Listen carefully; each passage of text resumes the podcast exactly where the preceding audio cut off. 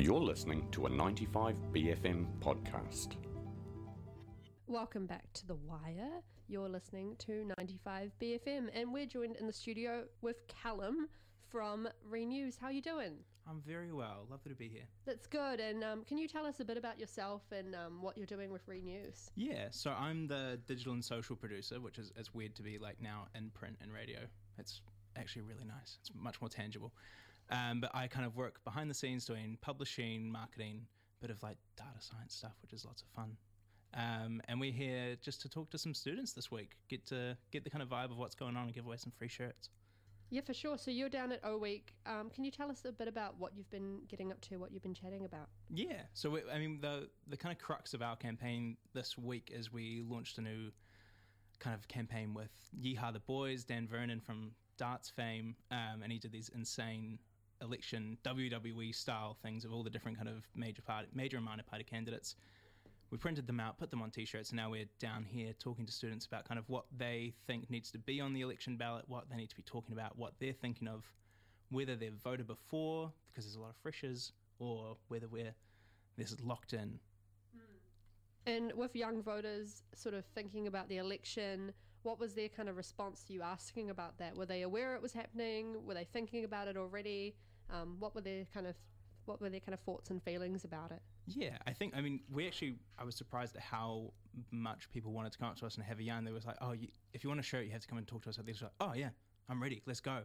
And the kind of the main things that they were talking about was essentially two issues of climate change and the cost of living crisis. The cost of living crisis, especially, I think it's more most felt always in student communities and then also you know minority communities, LGBTQ communities, and we they were really present on like it's just not a pleasant sight to be working in a supermarket and seeing that people can't have to put things back, have to be really watching the budget, and they don't know whether any party is going to really solve that issue. Mm, and yeah, students will definitely be experiencing a lot of those issues firsthand.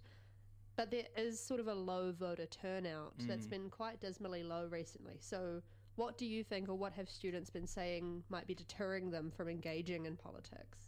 I think a lot of it came down to the kind of the information they're receiving. A couple of people, I just didn't even know what it was. It seemed like a big two month window period.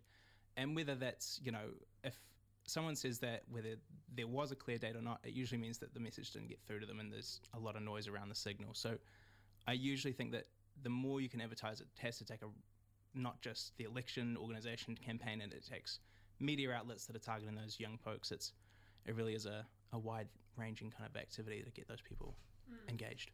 For sure. And the people that you did speak to, um, were they already decided on who they're going to vote for, sort of what is going to drive them to vote, or are they kind of a bit more like up in the air? We'll kind of see what the policies that come out are. Are they sort of a bit more uncertain? Yeah, it was honestly, it was really up in the air. A lot of people, there was a lot of different matrices of people being like, I want a socialist Nats Green government, which I thought was a very interesting combo.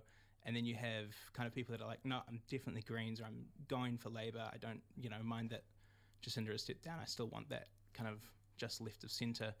But a lot of people just don't know what the answer is. Like, what what party can really step up I ask them what they want to hear from those people? Like, a bit of a surety, a bit of kind of reassurance that something's going to be done about the climate and just have some actual proactive movement, whether that's carbon tax, Paris agreements, the really small stuff, but especially with Cyclone Gabrielle, it's really at the front of a lot of students' minds.